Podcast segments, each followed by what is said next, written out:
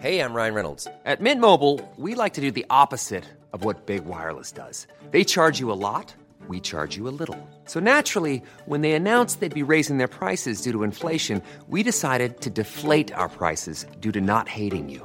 That's right. We're cutting the price of Mint Unlimited from $30 a month to just $15 a month. Give it a try at mintmobile.com/switch. $45 up front for 3 months plus taxes and fees. Promo rate for new customers for limited time. Unlimited more than 40 gigabytes per month slows. Full terms at mintmobile.com.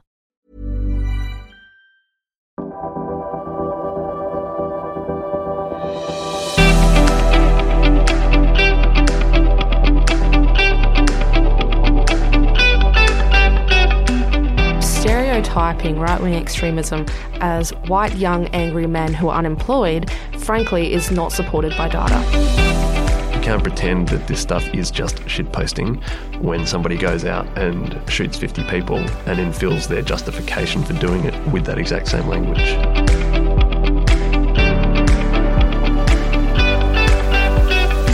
They're beginning to feel that there's this existential threat against them, that there's this great big conspiracy and that the entire world order is working to erase them and their ethnic identity.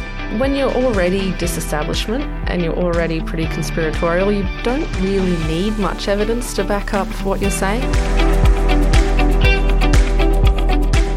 Political leaders and public figures who have access to a platform have an influence.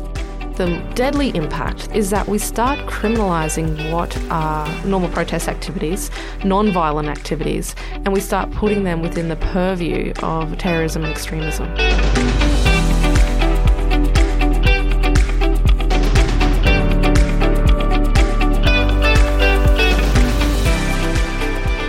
G'day. Welcome to the National Security Podcast. I'm Chris Farnham, and this is the podcast that looks at the national security challenges facing Australia and the Indo-Pacific. This podcast is brought to you by the National Security College at the ANU and PolicyForum.net. In this podcast, we are kicking off a two-part series on the new extremism. Democratic societies are experiencing growing polarisation. They are becoming more adversarial, and the way we often interact with views opposing our own is becoming more extreme, and the extremists among us are becoming more activated to the point where we are seeing actual violent attacks becoming somewhat commonplace. The most prominent element of the extremist landscape of late has been right-wing extremism. Indeed, in the United States in the last 12 months or so, it has been only right-wing extremists, for want of a better term, that have been successfully carrying out terror attacks. In the second part of this pod series, we're going to be talking to Nick Rasmussen. He is the former head of the National Counterterrorism Office in the United States. He is a return guest on NatSec Pod, along with another return guest, Jacinta Carroll, who was recently on secondment to the National Security College from the Australian Attorney General's Department, where she has spent years working on countering violent extremism. We'll be talking to Nick and Jacinta about the policy challenge and the options for government in dealing with this new extremism. But first, today we will be talking to Dr. Kristy Campion and Alex Mann about what the actual threat looks like. Kristy is a lecturer of terrorism studies at Charter University. She's a historian by training. Her research interests focus on the history of terrorism, the evolution and innovation of terrorism strategies, and terrorism in Australia. Alex Mann, he is a Sydney-based broadcast journalist with the ABC, the Australian Broadcasting Corporation, which is essentially Australia's BBC for our international subscribers. He is an investigative journalist on their flagship podcast called Background Briefing. If you haven't listened to that, give it a crack. It's a fantastic podcast. In 2017, he was recognised as South Australia's Journalist of the Year, and he's been a reporter on flagship shows like the ABC's 7:30 program and so on. In 2018, Alex, he actually won an award for this, but he ran an investigation which uncovered a covert plot by Australia's alt-right movement, for want of a better term, to join major national political parties and influence their policy agendas from within. So we'll be talking to Kristy about the history of right-wing extremism in Australia, and we will be talking to Alex about some of the current operations and activities by the right-wing extremist groups in Australia that he has experience investigating. Let's hear from them right now.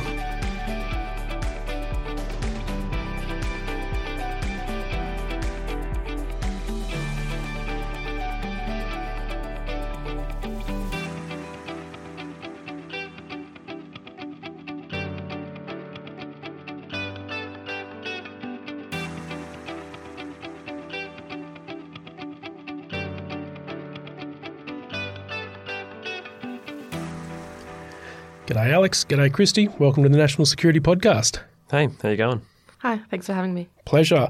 Let's get started by understanding exactly what we're talking about here. Kristy, can I ask, what exactly is right-wing extremism? What does it look like and how is it different than just, say, straight-up racism or some of the hate groups that we see around the place these days?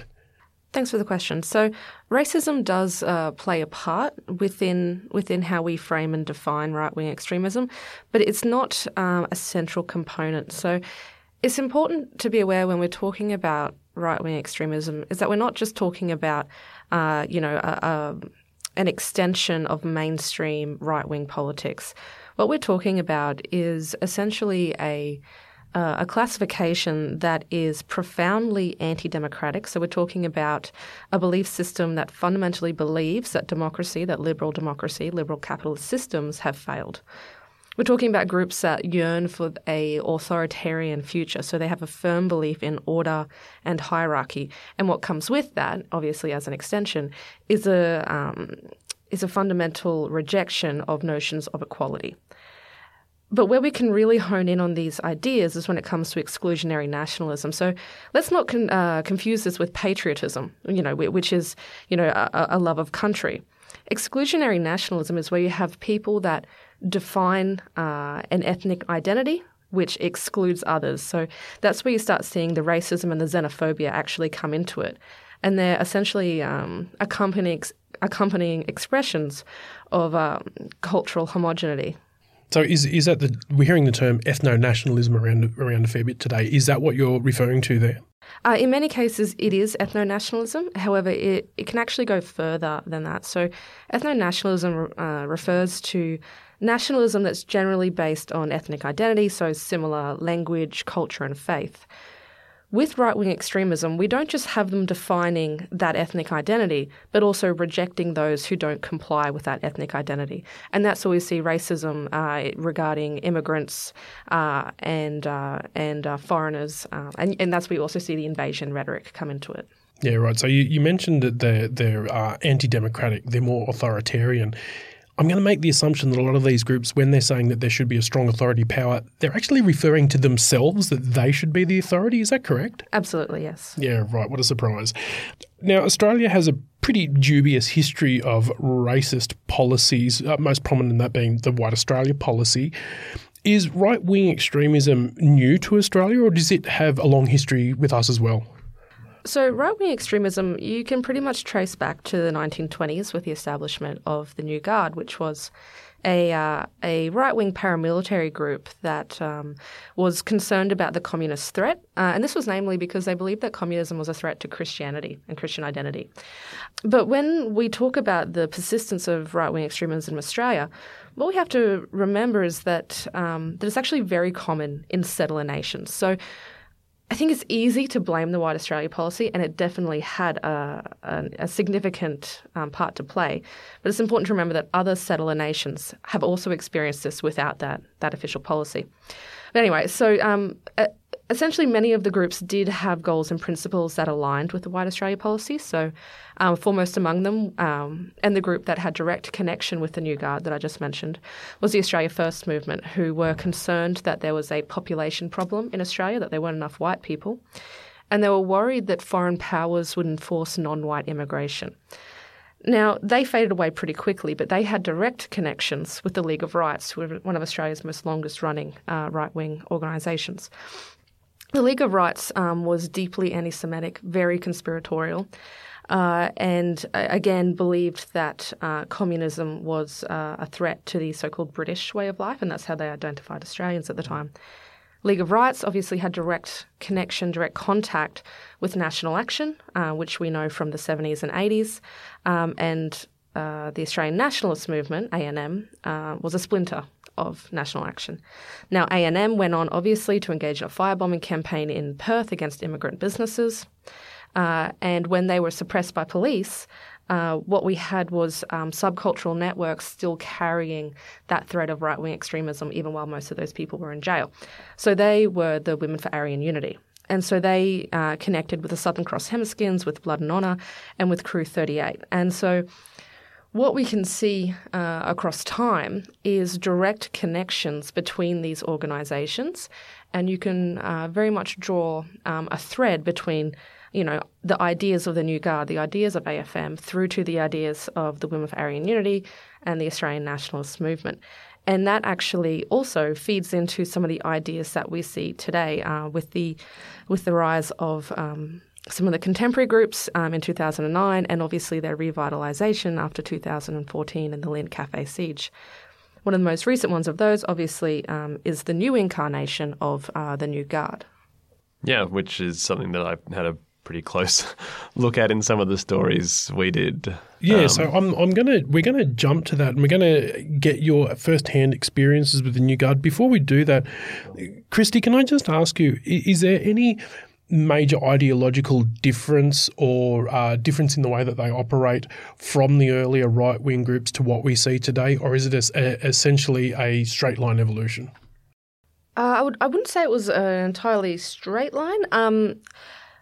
Ideologically, there has been some evolution. There has been some areas of change. So, for example, when we talk about ethno-nationalism, we're also talking about ethnocentrism, which is essentially the definition and the creation of a cultural construct which is deemed to be a threat or an enemy.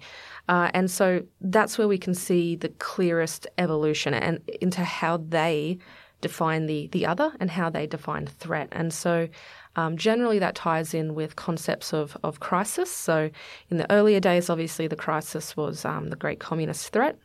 So they modelled themselves against that, but also against what they believed to be the Zionist Occupation Government, also known as ZOG. That changed in the 80s, obviously, with the dismantlement of the White Australia policy and the culmination of the Vietnam War. So this saw an influx of Vietnamese immigrants and asylum seekers from Vietnam. So the groups in that period modelled themselves against primarily Asian immigration. So today, again, what we're seeing is they've defined the current threat as being jihadism, but not just jihadism. It's actually applied wholesale to the entire Muslim community. So it's not a counter-jihad, as some people would suggest. It's actually defining Muslim peoples in Australia as being fundamentally incompatible with the white Australian way of life. And so that's obviously where the racism comes into it as well. At the same time, and this is something that I know that Alex can talk on, what we also see is change in strategy, but also the replication of strategy.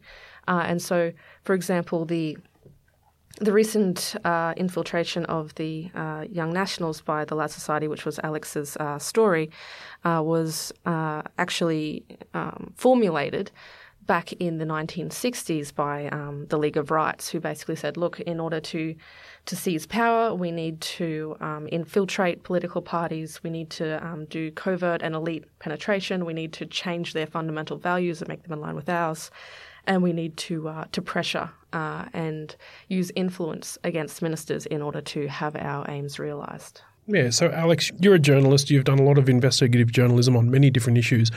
But one of the things that you've worked on recently that has really hit the headlines in a big way and that has really changed part of the Australian political landscape is your work into looking at the current right-wing groups operating in Australia today. Can you give us, before we dig into their strategies and your experiences, can you just give me a bit of a background how you landed into doing an investigation like that? Yeah, I guess like a lot of investigations, you sort of, end up deep in them a little by accident. I started looking at a story around doxing when a colleague of mine was had his personal contact details published online, and a lot of people came after him in a really aggressive way.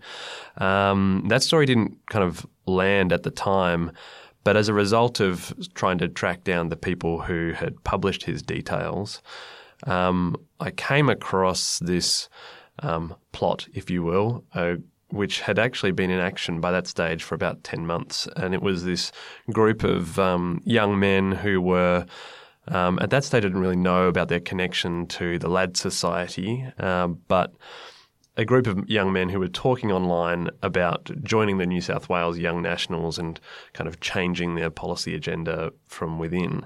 And it was sort of like, that was the first one, that was in October last year. And then, as with a lot of investigations, you know, once you start to see the horizons kind of open up before you, and there's actually a million stories to uncover. And it's at a time as well where Fraser Anning had one eye on the upcoming federal election. There was a lot of energy and enthusiasm in the movement as a result of that. And I think a lot of people in the Lads Society and just sort of more broadly on the Australian far right saw Anning as a real, as an opportunity, someone they could get behind who would sort of bring into the mainstream views that until he got there had often been thought of as taboo. So just for our international listeners, Fraser Anning was an Australian, well, I use the term politician quite loosely. The way he entered the Australian Senate was that one of our sitting senators was found to have dual nationality or dual citizenship, which is actually illegal under the Australian Constitution. So he had to remove himself from the Senate, and under Australia's quite quirky rules, in the Senate, in the upper house, that seat belongs to the party rather than to the electorate or the person. So once someone's removed, the party that they come from is able to replace them in the Senate. That's right, isn't it? Yeah, that's it. Yeah, he was... it's the Stephen Bradbury of approaches, which you don't explain that one. And so...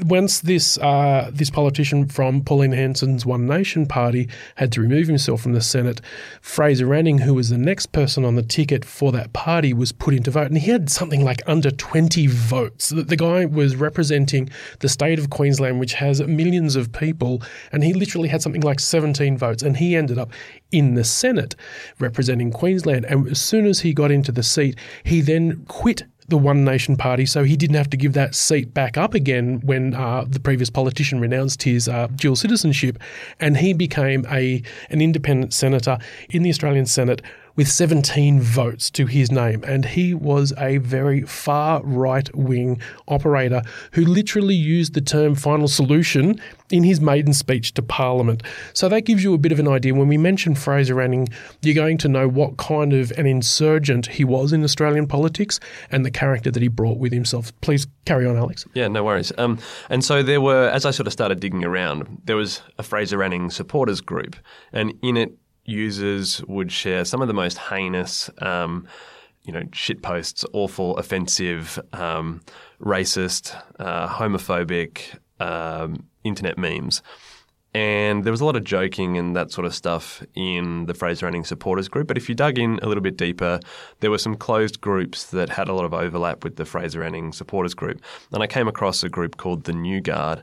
And the New Guard was sort of a rebirth of this fascist group from the 30s, manifested in this Facebook group.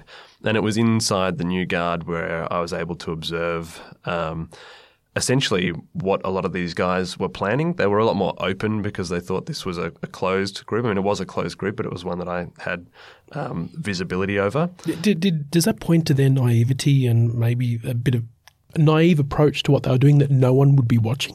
I think that is changing, and that there were smaller closed Facebook groups that, to begin with, a lot of these users thought they were, I guess, in control of, and that they knew who was there and how they'd got there. But, you know, as with any group, the more people you invite, the quicker they expand. It gets harder to control who's there, and the vetting process was pretty loose. And so I think, in a sense, it was naive. And I think in another sense, the New Guard and what they were saying in there was one part of our investigation. It kind of gave us a hint that the people who were in the New South Wales Young Nationals and who the people in the New South Wales Young Nationals had concerns about were also, some of whom were also in this group. And so then we kind of thought, okay, well, there's some... That's interesting. Let's look elsewhere. And so that involved... And just for our international listeners as well, the Young Nationals, the National Party, is a major Australian political party that basically represents rural Australia. We have basically a two-party system where we have the Labor Party, which are our progressive party, and we also have the Liberal National Coalition, who have spent the most years in government out of any Australian political party. So they're a major, significant mainstream element of the Australian political landscape. And the Young Nationals that Alex is referring to is their youth political system, and that was what was being infiltrated by these groups. And the interesting thing about the New South Wales Young Nationals is that in the time prior to the arrival of these sort of right-wing operatives, it had been a remarkably progressive political unit. I mean, those guys were in support of an emissions trading scheme. They were in support of same-sex marriage. They were kind of actually at odds with the national... Yeah, it's very unnational-like. with the national party. So with their federal counterpart, they were almost... they were actually at odds with them on a lot of social policy and climate policy. And so to have this group of people kind of come in at this general meeting... and what they were doing was putting forward new motions on policy issues that were really kind of like the touchstone issues of the alt-right, things like, white genocide of, of South African farmers. They were talking about, migration from, quote, culturally compatible nations, which is sort of a return to the White Australia policy that we talked about a little before. And so that was what they were doing. They were trying to get in there and then move the policy agenda in their direction. And so that was sort of the first one we did. I then kind of ended up picking up this doxing story. We did that, and that sort of took me deep into this world of far-right internet trolls. And then and then Christchurch happened, and through I was able to gain access to an entire database of comments and posts from the, by this stage, deleted United Patriots Front Facebook page, which was sort of one of the leading far-right street action groups in Australia throughout 2016, born out of an anti-Islam movement sort of that had kind of itself born out of an anti-mosque movement. And in these comments, we were able to see how Tarrant was actually himself a part of that group, was engaged with it, and had shown appreciation for the activities and advocacy of the group's most senior members, some of whom have gone on to great notoriety, including a guy called Blair Cottrell and another called Tom Sewell. And so following that story, I was already at that stage looking at the connections between Fraser Anning's staff members and some of those earlier groups that I'd been looking at, and the connections were concrete. Members of Fraser Anning's staff were also members of this group called the New Guard, which defined itself as a fascist Facebook group. And so we were able to demonstrate that there were a group of people who had previously tried to infiltrate political parties, who at this stage were now working in a federal senator's office, who were members of a series of other far-right Facebook pages, and who had at various points explicitly said that they were interested in using Anning and shifting the national conversation to the right. So when you're doing investigations, whether that's as an academic or a journalist, when you're doing investigations into groups like this that are prone to violence, that actually preach violence sometimes, how do you protect yourself from becoming targets of these groups yourself? It's not easy. I think, it's – one thing that these investigations have taught me is just how porous your own personal security is, and if someone wants to find you, they can. They will. If they really, really want to, then there's not really much you can do about it. And so I think it's just, you know, part luck and part removing the low-hanging fruit. So, you know, look at me on the electoral roll, I'm not there. Yeah, right. You know, that was the first one. Yep. I think it's also worth mentioning that the reason why the media, academia, and to an extent police are so frequently discussed and targeted within extreme right manifestos is because they're actually challenging the monopoly of truth that these groups believe they hold. So if you were saying, well, actually, you know, what you're saying is incorrect because of A, B, and C, the natural consequence of that is that they're going to see you as a threat and they are going to target you in one way or another. That's that authoritarian streak again, right? Absolutely. Absolutely it is, yes. So you just mentioned the manifestos, and some of these manifestos have been turning up in the dark corners of the internet. It's difficult to argue that President Trump's words have not influenced racist and right-wing extremists in the US. But have we seen any evidence of political rhetoric in Australia from Australian political leaders influencing right-wing extremism in Australia? Well, the general theory at the moment is that in the 90s and certainly within the last few years that the extreme right have found a voice in the politics of Pauline Hanson, and Hansonism is is a very heavily researched topic about how she mobilised the right by essentially echoing ideas about white ethnic identity, ideas about essentially xenophobic ideas, so the othering of particularly Asian immigrants. And also she championed other sort of tropes of like the Aussie battler and the traditional family with a male breadwinner and that sort of thing, as contradictory as it seems. But in saying that, it's very rare that there is explicit reference in the manifestos to leaders who are part of the political democratic process. And the reason why that's rare is because they, at their most extreme, have fundamentally disengaged with the democratic process. So they don't tend to find much representation in people who are part of it. Obviously, as Alex said earlier, Fraser Anning really, really challenged that because they saw him almost as their guy on the inside. And that goes back to what you were saying as well about how many votes it took to get him into the Senate. Alex, do you have any opinions on how Australian politics influences how some of these groups work? Yeah, I mean, you know, for one, you had a group called the Fraser Anning Supporters Group. It's the founders of that group were the same people who founded the New Guard Facebook page, in which people were discussing how they were going to build whites-only enclaves and try to infiltrate mainstream political parties.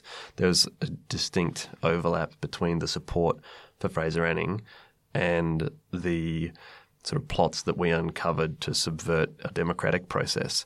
So there's definitely an overlap there. You know, for example, one of the leaders of the Lads Society, a far-right men's group that was founded by Cottrell and another guy, Tom Sewell, you know, one of those guys online said, you know, as a bit of a call out to the members of the Lads Society Supporters Group, another Facebook page that we had visibility over, and they said, you know, we've got a shill for this guy, for Fraser Anning. So, you know, Fraser Anning's our guy in 4chan parlance, and it is in our interests to promote him. And I think this goes to this idea that political leaders and public figures who have access to a platform have an influence over the broader debate in a country. And I think the reason why somebody like Fraser Anning is useful and why it's also useful for these movements to promote characters like Fraser Anning is that he says things that no one else will say. And it goes back to this favourite philosophy of the far right, this idea of what's called the Overton window, which is essentially a theory that says there are boundaries at the left end and at the right end about what is acceptable to say in public. But that if you have somebody like Fraser Anning using the words like final solution in a speech, something he says was coincidental rather than premeditated or any reference to the Holocaust, if he says those sorts of things in public that no one else is going to say, well, that's way out there. And we're not saying like let's everybody start using the words final solution. But when he says that, it shifts that Overton window, that window of what's acceptable towards comments like that to the right. And so having someone like Anning, or whether, you know, Trump is a perfect example, saying things that no one else will say, that's in their interest because it normalises the stuff on the fringes. Yeah, I would suggest that we actually saw an element of that in Australian politics where we saw Andrew Hastie, a Liberal backbencher, putting forward an opinion piece in the newspaper where he obliquely compared the rising China to the rising Nazi Germany. Now, obviously, that is a pretty intense thing to say, and he wasn't comparing them to Nazis. He was saying it's China's rise is similar to the rise of Germany. But I think that he deliberately dropped in that oblique Nazi reference for exactly that, to move it as far right as he possibly could to give people space to come in behind him, maybe not start comparing him to the Nazis, but it's exactly the same thing. And we see politicians around the world, as you said, Trump does it in the US as well, making these extreme remarks that they know that will create a whole lot of argument and discussion, but they've just shifted the whole conversation. So we've been Everyone knows therapy is great for solving problems, but getting therapy has its own problems too, like finding the right therapist, fitting into their schedule, and of course, the cost. Well, BetterHelp can solve those problems. It's totally online and built around your schedule. It's surprisingly affordable too. Connect with a credentialed therapist by phone, video, or online chat, all from the comfort of your home. Visit BetterHelp.com to learn more and save 10% on your first month. That's BetterHelp, H-E-L-P. Mentioning the internet a number of times here and websites, we've seen the shooters such as the recent one in El Paso and the Christchurch shooter. I tend not to use their names because I'd rather see these people fade into obscurity over time. These attackers have posted their personal manifestos online. Firstly, why are they posting these documents in public? And more broadly speaking, how has the internet influenced the right-wing extremist landscape and how they operate? When we see terrorists publish manifestos online or elsewhere, what we're essentially seeing is a fundamental terrorist strategy known as propaganda of the deed. Now, propaganda of the deed, which sort of came about in the 18th century, developed because terrorists well, by nature of their extremist ideology, don't occupy a space on the mainstream, which means that they really need to work to get people engaged with the message that they're trying to sell. Now, obviously, back in the 18th century, literacy levels weren't very high, and so the best way to do this was through provocative acts, generally violent acts. Such as assassinating the Archduke Ferdinand. Such as Ferdinand, such as killing the Tsar of Russia. Yeah. And the reason for that is because the media was still quite heavily controlled back in those days, which means that by acts of violence, they could really circumvent any censorship process. They could avoid being obscured or hidden by the state. And so terrorist violence as propaganda by the deed was a way of getting that manifesto essentially out into the public in as provocative a manner as possible. Now, that hasn't changed since the 18th century, and what we see is terrorists increasingly using online systems to disseminate their message, and it's definitely what we saw with Christchurch, but we also saw it with Breivik. So before Anders Breivik launched his attack in 2011, as no doubt everyone knows, he launched an attack in Oslo and on the island of Utøya, where he systematically executed 69 young people who were part of a left-wing summer camp. So what he actually did was he had a Facebook group, and from that Facebook group he harvested thousands of emails. And he basically transmitted that manifesto off to all those people before he went and engaged in his attack. So since then, obviously, we saw Tarrant distributing his on 8chan. But realistically, the problem itself isn't that they're being posted online. It's that they're being shared online after that initial post. And that's probably something that Alex can talk to quite a lot. Yeah, so interestingly, you find that a lot of the literature shared in these groups is common to some of the most extreme far-right groups around the world. So a lot of the guys in the New Guard were talking about sharing a book called Siege by James Mason, and which is essentially this sort of almost a terrorist doctrine, which has also been adopted by groups in the US, which are the most sort of extreme neo-Nazi violent sort of groups called Atomwaffen. There's a group in Australia that sort of models itself off Atomwaffen, which has been less active in recent times, but 12 months ago was hosting bushwalks and people dressing up in army fatigues and talking about clean living and anti-Semitism, and they called themselves Antipodean Resistance. So groups like that overlap heavily, and they all share a lot of the same literature. They had Anders Breivik's manifesto.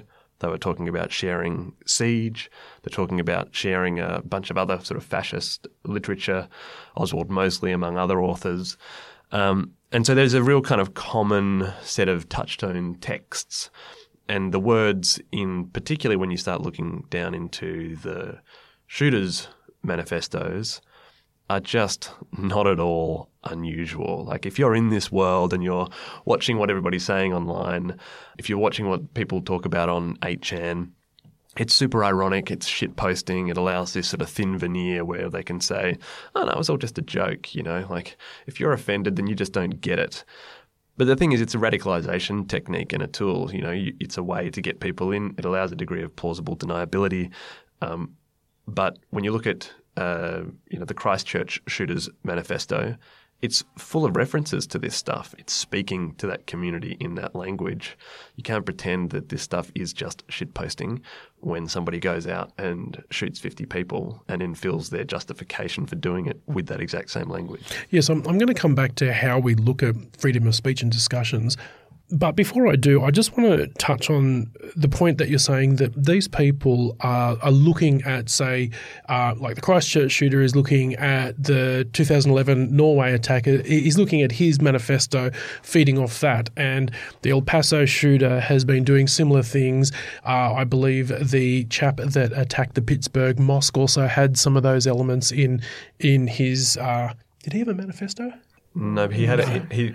So the Pittsburgh shooter had a post on Gab that he put in there, right? Which was screw your optics. Screw your optics. Yeah. I'm going in. That was his. Yeah, right. Which you'd be interested to know. One of the guys that we were looking at, who worked in Fraser Anning's office, made a meme with the words "screw your optics, I'm going in," which he posted to a US forum within 24 hours of the Pittsburgh shooter as a joke, just to rile up the family members and the members of the community that were. The Pittsburgh shooter, he showed his influences of these previous shooters that had gone before him. So what we're essentially talking about is it a nascent global community? And how has that affected, traditionally I'm expecting that these kind of groups were more nationalistic in their approach.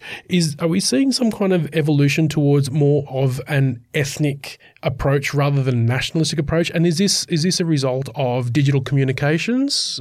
Why is this coming about? I know it's probably simplistic to say it, but the slogan of Stormfront is White Pride Worldwide. And that is a very easy way to capture the perspective of these movements. So, even back in sort of, earlier decades, even back in the 30s, even back in 40s, 50s, 60s, what we see is particularly Australian right-wing extremists having and fostering engagement with international counterparts.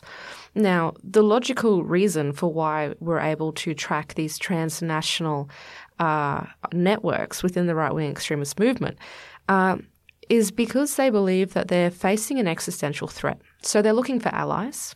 They're also looking for validation. So just to pick up on that, there's always this theme that there's this crisis. They're facing an existential threat. Funnily, these are usually the people that call others snowflakes, where they're the ones that seem to be very scared of things. Why is there this idea in all these conspiracies that there is this massive threat when there doesn't seem to be any evidence to actually back it up?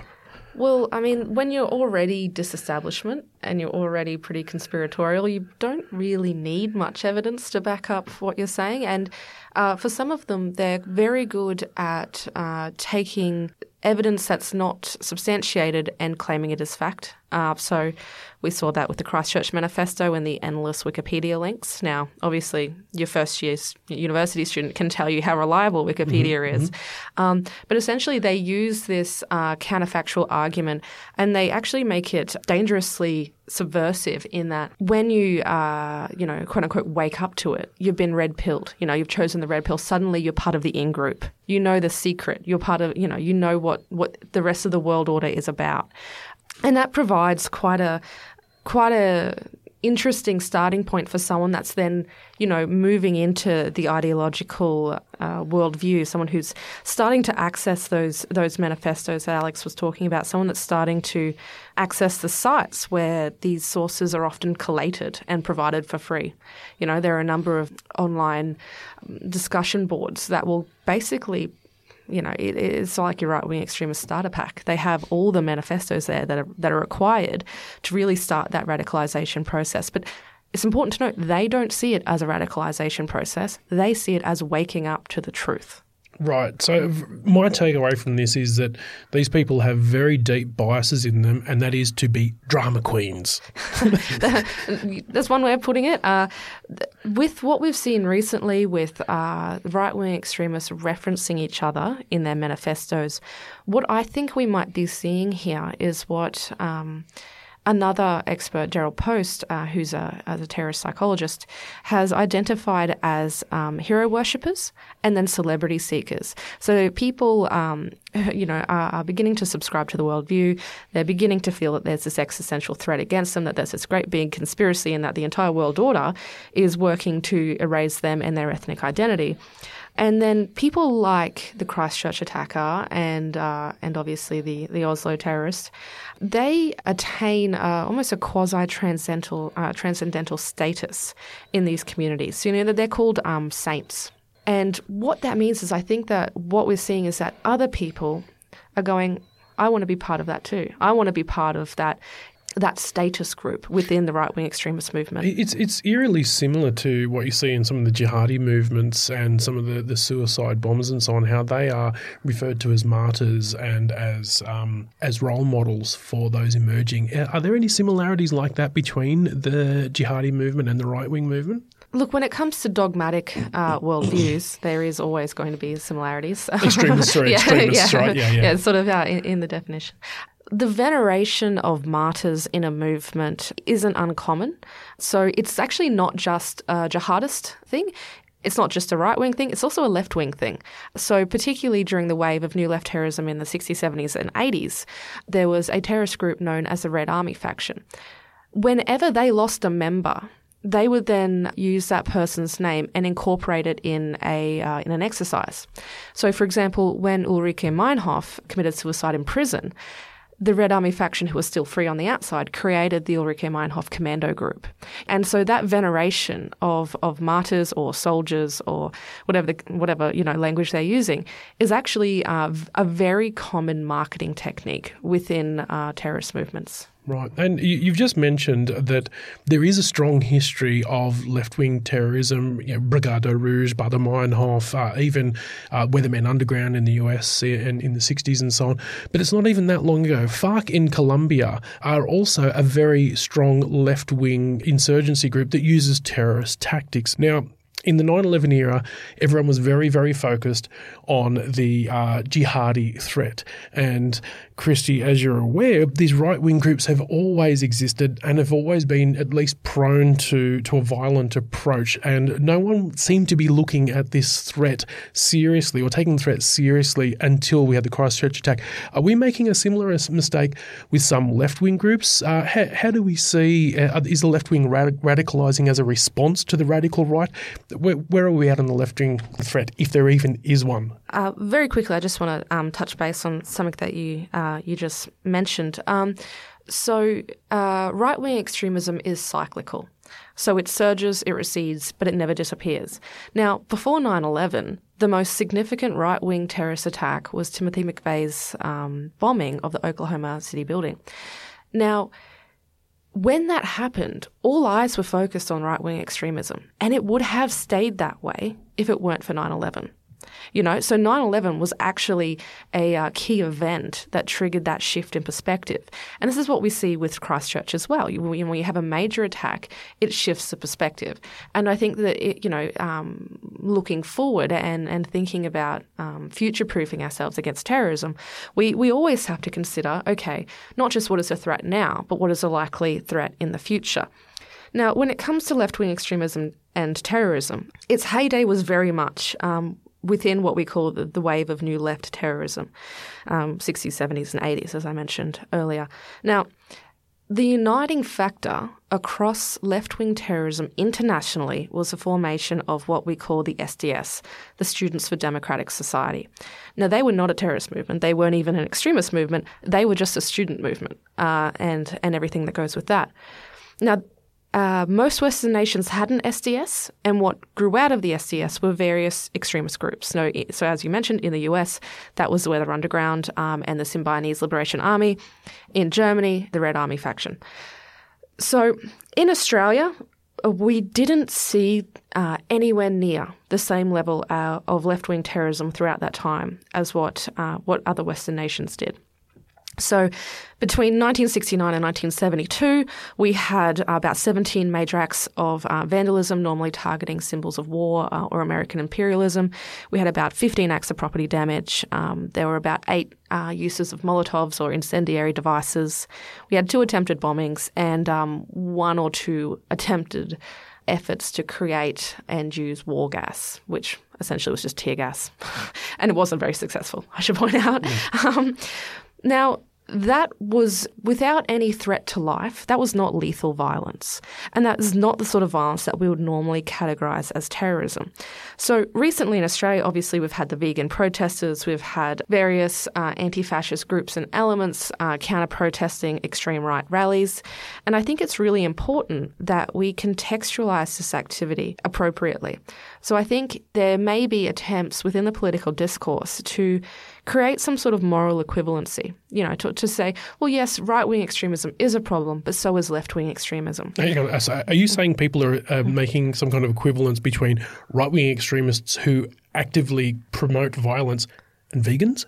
Well, it looks that way in some of the reports. That's a hell of a bow. Yeah. At one point, post Charlottesville, Virginia, the Trump famously said, there are bad people on both sides. Mm-hmm. This is the kind of equivalence that is drawn at a political level between these two groups.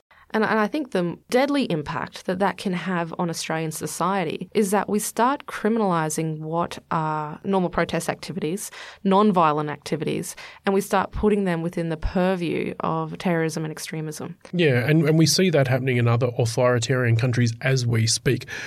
In Hong Kong, whilst there are some violent riots happening on the street, a violent riot in itself does not qualify in my definition of terrorism anyway.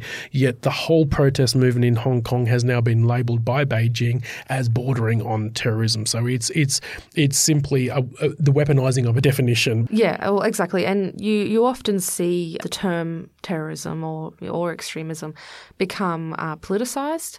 And in doing so, it becomes pejorative, and in which point you might as well not use it at all because you're not being accurate. Yep. Yeah, absolutely. Now, so getting back to what we were talking about before in the online discussions and how there's these large groups like Stormfront had hundreds of thousands of members, if I remember correctly, yet these aren't hundreds of thousands of people going out and committing violence in the street. These are people that have fairly extreme views that I find abhorrent, but they're allowed to have these views. In Australia, at least, you can think what you like. You can, to a large degree, say what you like because we have freedom of speech, and you can collect with other people who have similar views because we have freedom of association. How do we spot the point where these extreme views translate into actual action, violent action?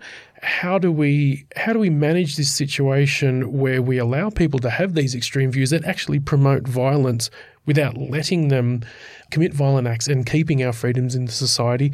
And as an extension on that, do social media platforms have any responsibility in this space to manage these risks?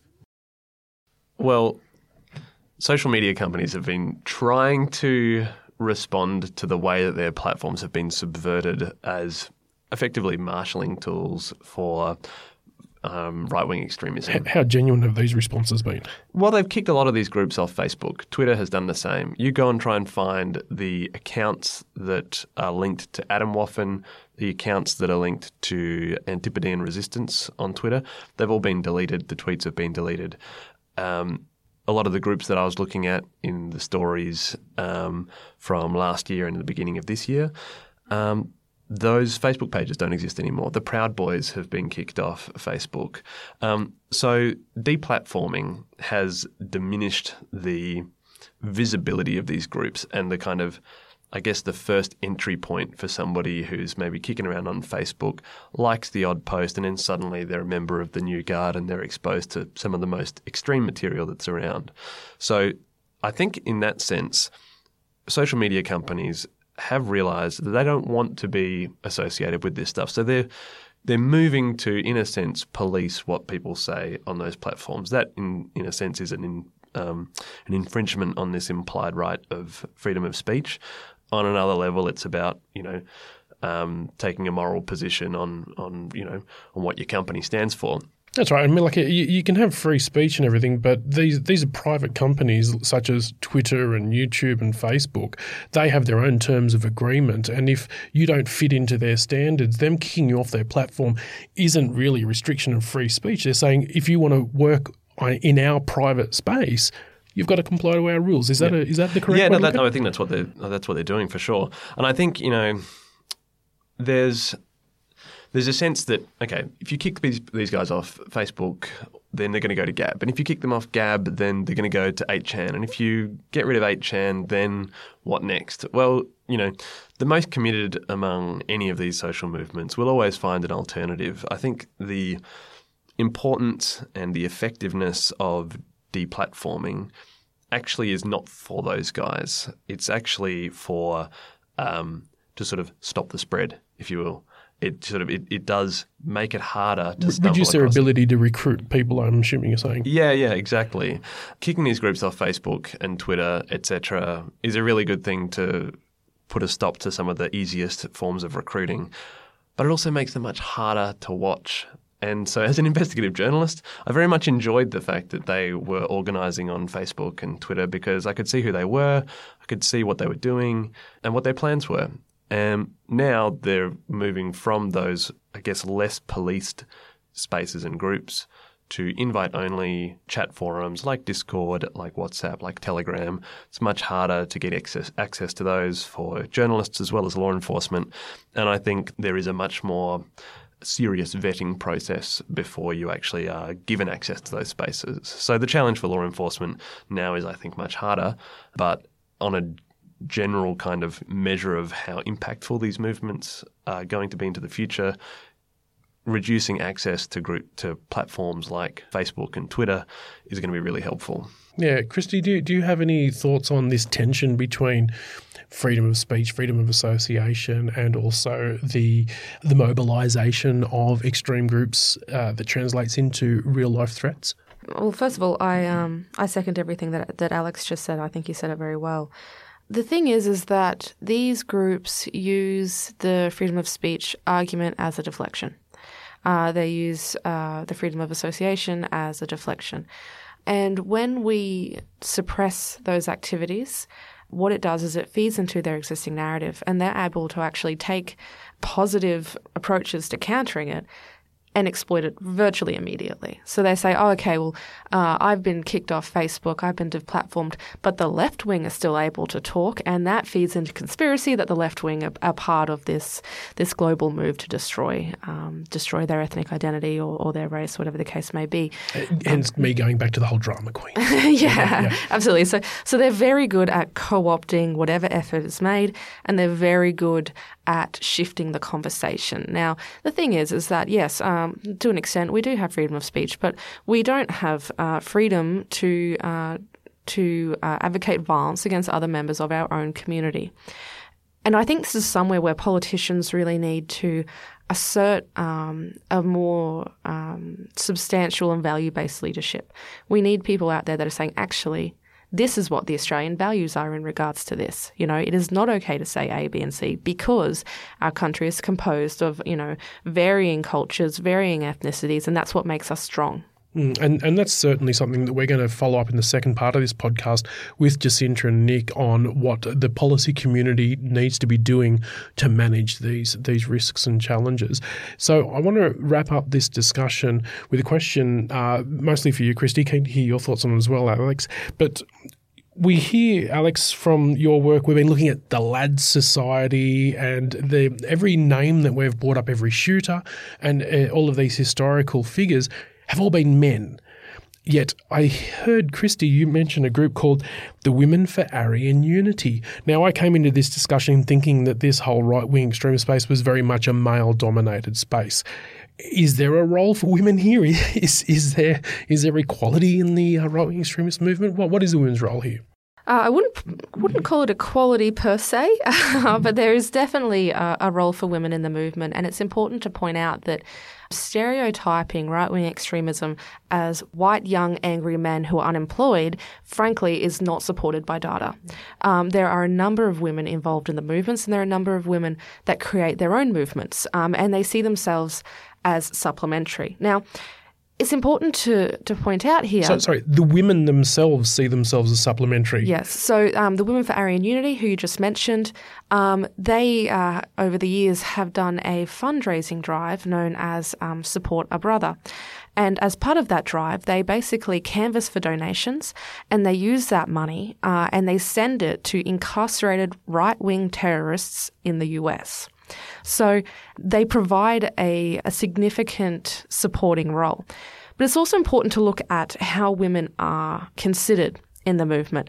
Now, when we talk about right-wing extremist beliefs, particularly in regards to gender roles and sexuality as well, what we're talking about here is a value set that is very conservative. And so the women are generally considered, you know, in some cases, yes, keepers of the hearth. But on the other side of it, they can also be active in the groups. They are engaged with the groups. You know, so for example, before Antipodean Resistance's website was taken down, we saw a lot of women in the photos there on their bushwork. So they're actually engaging with the ideology and believing in it. But the more dangerous element regarding women in the movement is the fact that women form the premise for action. Women are why the men turn to violence. Now, the reason for that, and this is what we saw most... It sounds very domestic abusive. Oh, no, sorry. I don't mean to give that implication. But so, for example, with the Christchurch Manifesto, we have the terrorist claiming that his trigger was the death of Abba Akelund, who was killed in a jihadist attack in Stockholm. And so he says, well, I'm avenging the death of this white woman. Now, the reason why women are... he avenged a woman on the other side of the planet by killing a bunch of peaceful people in Christchurch. Yes, that was his reasoning. Yeah, righty, I got it. Sorry, yeah. Go on. Now, the real issue is that because women are positioned as being both the keeper of white heritage, white values, the white home, they are therefore also the future of the white race to these people, to people that subscribe to this belief system. So when they act out of violence, it's often linked to, well, we have to defend our women. And we saw this particularly... How patronising. Yeah, I know, right? We saw this particularly with the soldiers of Odin, who were European groups initially, and then we also had an element in Australia as well where, you know, we have to act in the defence of the white women because, and this goes back to David Lane and the 14 words, that, you know, women are essentially the future of the white race, not in the sense of political empowerment, but in the sense of continuity of genetics. Yeah, you guys are making the babies. Yeah, yeah. Well, pretty much, yeah. But also, you know, supporting the movement, fundraising, right. and keeping those conservative family values in place, the whole nuclear family thing.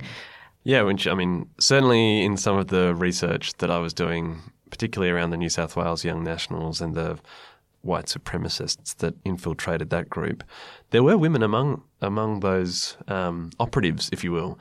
There was one young woman who had a National Socialists Women Facebook page. It was deleted by the time I started really kind of digging around. But then when I started looking at other stories related to this on Discord, a gaming platform, a gaming sort of chat forum, I found Ms. Nat Socialist, who was the same woman who was elected onto the New South Wales Young Nationals executive, talking about how she and her partner were going to have Nazi cupcakes at their wedding. Weren't they so cute, that couple?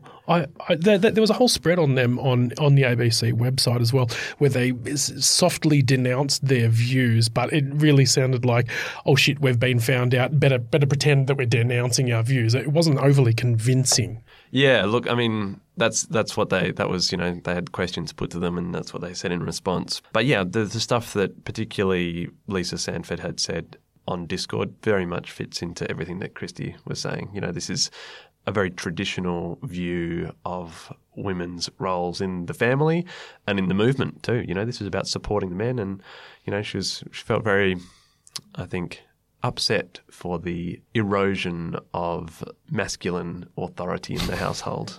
They often oppose feminism for that same reason, yes, because it's to quote Women for Aryan Unity, it's emasculated men and made women more masculine. And so it also ties into the erosion of traditional gender roles and that sort of thing as well. Alex, Kristy, this has been a great conversation. Thanks very much for coming on the National Security Podcast. Thanks for having me.